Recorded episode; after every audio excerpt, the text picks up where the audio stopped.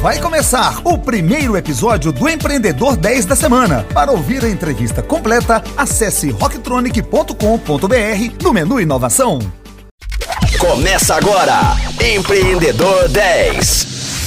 Fala Rocktronics, preparados para mais uma semana de uma super entrevista? Nesta semana eu bato um papo com Bruno Costa sobre empreendedorismo na educação. Bruno Costa é estudante de engenharia de controle e automação e CEO da Auren, startup de tecnologia voltada para a área de educação inclusiva a partir de uma tecnologia assistiva, utilizando o reconhecimento de fala, transcrevendo a voz do professor em tempo real. A startup foi acelerada pelo Crowd Vale da Eletrônica, em Santa Rita do Sapucaí, em Minas Gerais, pelo programa Lemonade, da Fundep, além de vencer o prêmio Empreenda Santander em 2019 na categoria Universitário Empreendedor. Bruno, é um prazer te receber aqui para bater esse papo com a gente nessa semana, cara.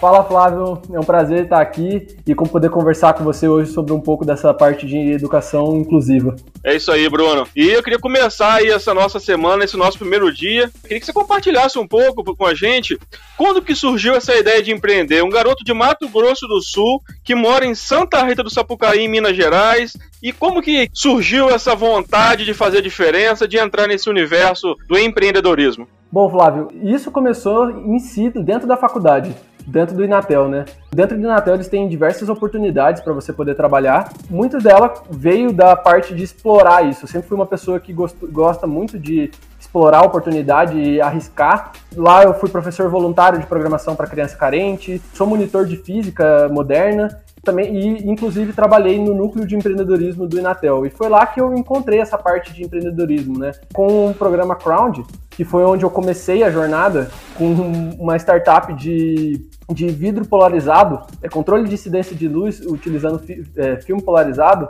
eu parti nessa jornada de empreendedorismo e foi lá que eu comecei a ser mais resiliente, aprender a, a escutar, a, a, a desenvolver por base das críticas e, inclusive, é, transformar, né? Eu até mesmo pivotei a minha startup, pivotar, que é trocar o, o modelo de negócio. Na verdade, eu troquei tudo e acabei utilizando, eh, começando a trabalhar em cima da Auren dentro do Inatel.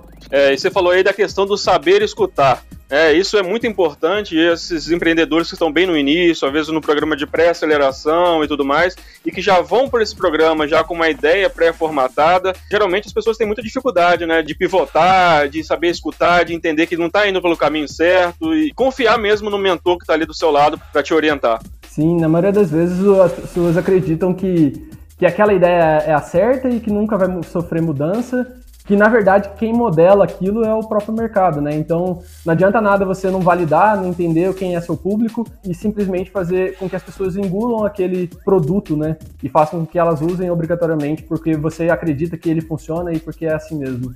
Então eu sofri muita crítica e assim as críticas que me fizeram chegar onde eu tô, na verdade. Com certeza, com certeza. E em outros casos também, é, as pessoas que estão envolvidas, por exemplo, é, no caso de um, de um hackathon é, envolvendo um produto rural, e você, como membro do, de uma equipe lá e que é produtor rural, ou a sua família produz alguma coisa, você está muito inserido naquele cenário e às vezes você tem que se afastar um pouco daquilo ali para ter uma visão mais crítica do seu negócio, né? Porque às vezes o problema que você enxerga não é o problema que o mercado enxerga, né? A dor não é a mesma.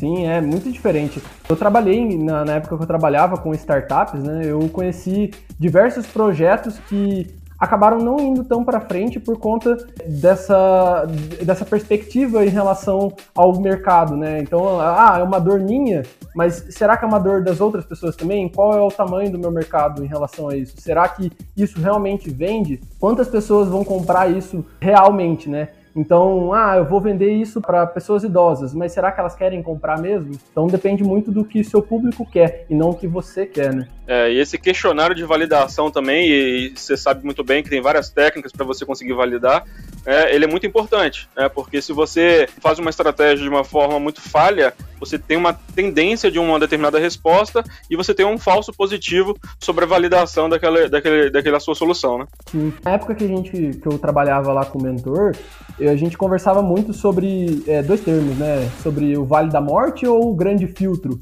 que é onde a, a galera tem que passar para poder onde a startup vai começar a amadurecer.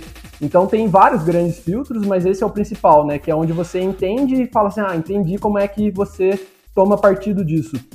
Então a validação eu acredito que seja o maior grande filtro que você vai passar, porque que, que, as pessoas passam, né? Porque é onde você vai enxergar se aquilo realmente é viável. E se você também né, aceita que aquilo não é viável e como eu posso pivotar para transformar aquilo é, de uma forma que o mercado aceite. E agora voltando um pouco na sua, sua trajetória, na sua atual startup, por que, que você escolheu empreender na educação? Você teve alguma inspiração, alguma motivação? Você passou por alguma questão pessoal que te fez pensar a respeito disso?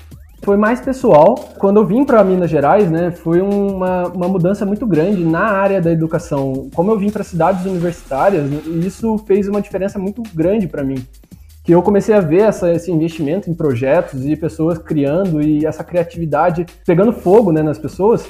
Então, eu achei isso, como que isso fazia diferença, né? Então, pô, você tá ali perto da Unifei, perto do Inatel, quando eu vim para cá eu fiquei deslumbrado com a, com a faculdade, e aí que eu comecei a mergulhar em cima disso.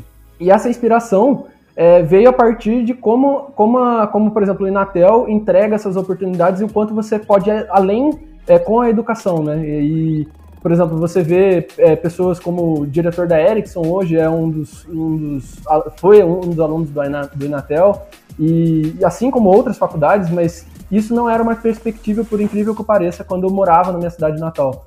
E eu só fui ter quando eu vim para cá e eu falei assim, bom, então é mais ou menos nessa, nessa parte que eu quero começar a trabalhar. E a inspiração em si veio porque eu vi um, um aluno surdo tendo dificuldade dentro de sala de aula, né? E eu falava, cara, como é difícil para ele ter oportunidade, assim como, por exemplo, a gente ter oportunidade com conteúdo em inglês. Para ele era a mesma coisa, né? não saber o português e não conseguir ter a afinidade com a matéria, porque ele não estava conseguindo acompanhar o conteúdo. Então foi mais nessa linha que eu acabei me inspirando. Chegou ao fim o nosso Empreendedor 10, mas fiquem ligados que hoje foi só o primeiro dia. E amanhã o nosso encontro está marcado às 10 horas, com reprise às 10 da noite. Você ouviu Empreendedor 10, só aqui, Rocktronic, inovadora.